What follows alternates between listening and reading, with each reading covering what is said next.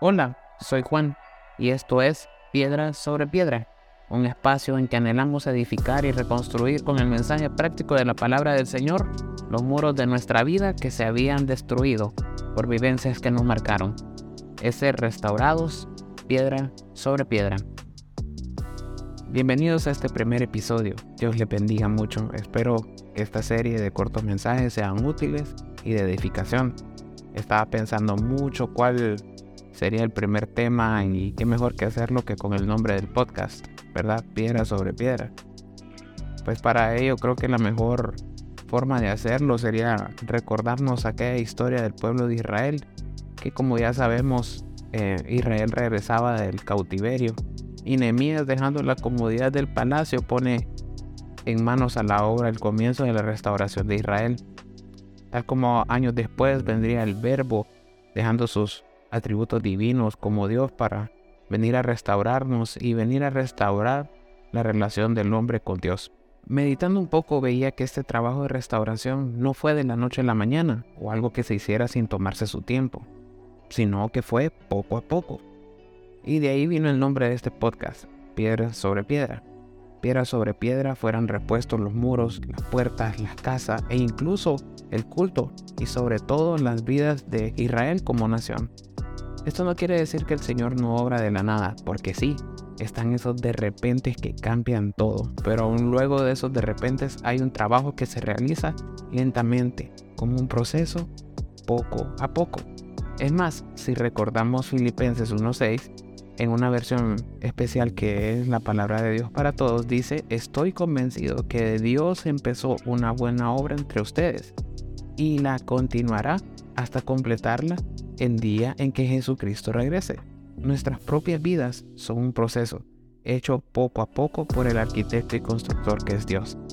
El trabajo paciente de Dios sigue en nosotros y a pesar de las pruebas, a pesar de las dificultades, aún en ellas hay un trabajo de construcción.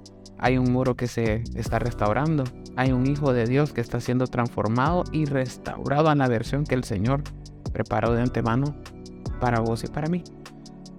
Dice Ageo 2.15, ahora pues poned vuestro corazón desde este día en adelante antes que pusiesen piedra sobre piedra en el templo de Jehová.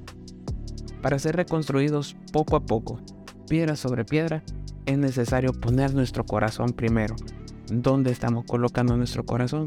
En nuestros contactos, en otra persona, en nuestros propios planes o proyecciones o metas que tengamos en este año no digo que las metas sean malas, pero ¿dónde están puestas esas metas? ¿Dónde está puesto nuestro corazón? Para que el templo de Dios que somos nosotros sea reconstruido, necesitamos poner nuestro corazón en el lugar correcto. Aquel corazón em, que se humilla delante del Señor. Curiosamente, aquí la palabra corazón se refiere a la mente, a nuestra determinación, a nuestra manera de pensar, y hasta la manera en que analizamos las cosas. Para ser reconstruidos necesitamos un análisis, pero no de las situaciones externas solamente, sino al interno. Para ser restaurados necesitamos conocer nuestra condición. No hubo un pródigo sin un reconocimiento interno. No hubo un rey David que levantó un tabernáculo del que se habla hasta el día de hoy sin reconocer sus errores. No hubo un apóstol Pedro que sanaba con su sombra sin cambiar su mente en el arrepentimiento tras haber negado a Jesús. Antes de la reconstrucción está el vernos hacia adentro. Dice Génesis 21:8. Y creció el niño y fue destetado. E hizo Abraham un gran banquete el día que fue destetado Isaac. Bueno, ¿dónde está el poco a poco o el piedra sobre piedra aquí? Sinceramente este pasaje me gustó mucho verlo en que Abraham hizo una gran fiesta cuando Isaac creció, cuando fue destetado. Saben, creo que a veces es necesario celebrar nuestros pequeños pasos.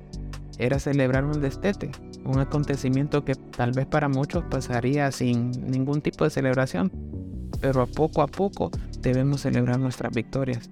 Celebremos los pequeños acontecimientos en los que el Señor está reparando y trabajando en nosotros toda construcción comienza con algo tan pequeño como un lápiz y un papel. Celebremos nuestras pequeñas victorias, celebremos el amor de Jesús que nos restaura un día a la vez.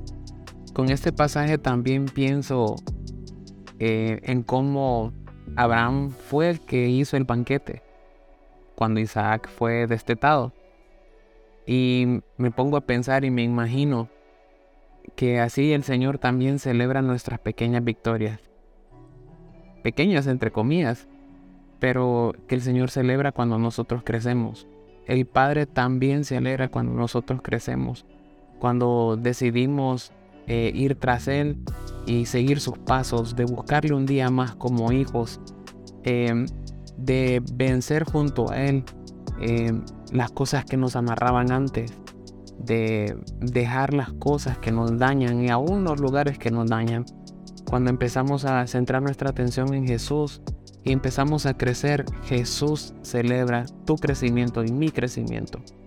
Así que alégrate, alegrémonos que poco a poco nuestras victorias se van a ir dando, pero también junto a ellas está la alegría del Padre y la alegría de Jesús y la alegría del Espíritu Santo.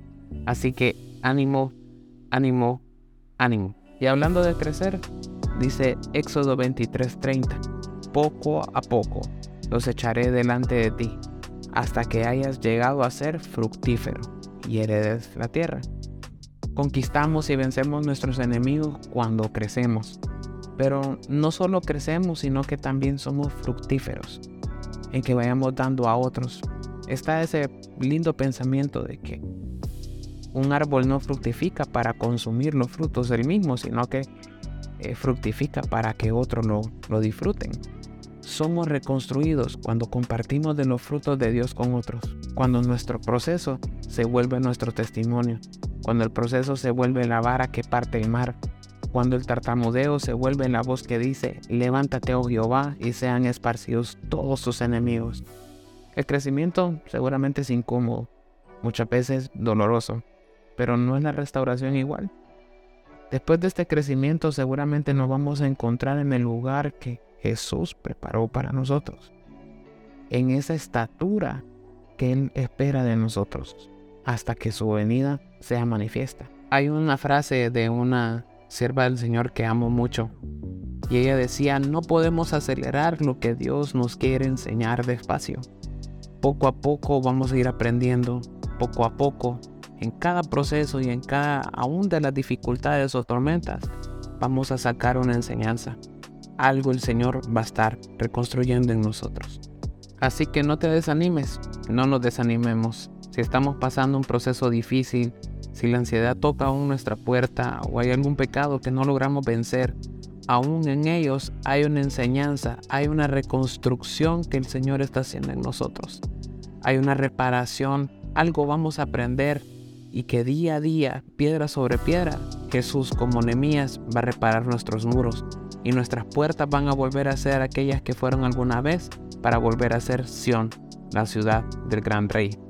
Corramos a Jesús, en Él está la misericordia, en Él está la gracia que sobrepasa todo pecado. Comencemos a ser reconstruidos por su mano, poco a poco, piedra sobre piedra. Esto fue Piedra sobre Piedra Espero que este episodio haya sido de mucha bendición y que juntos podamos ser reconstruidos piedra sobre piedra. Dios te bendiga.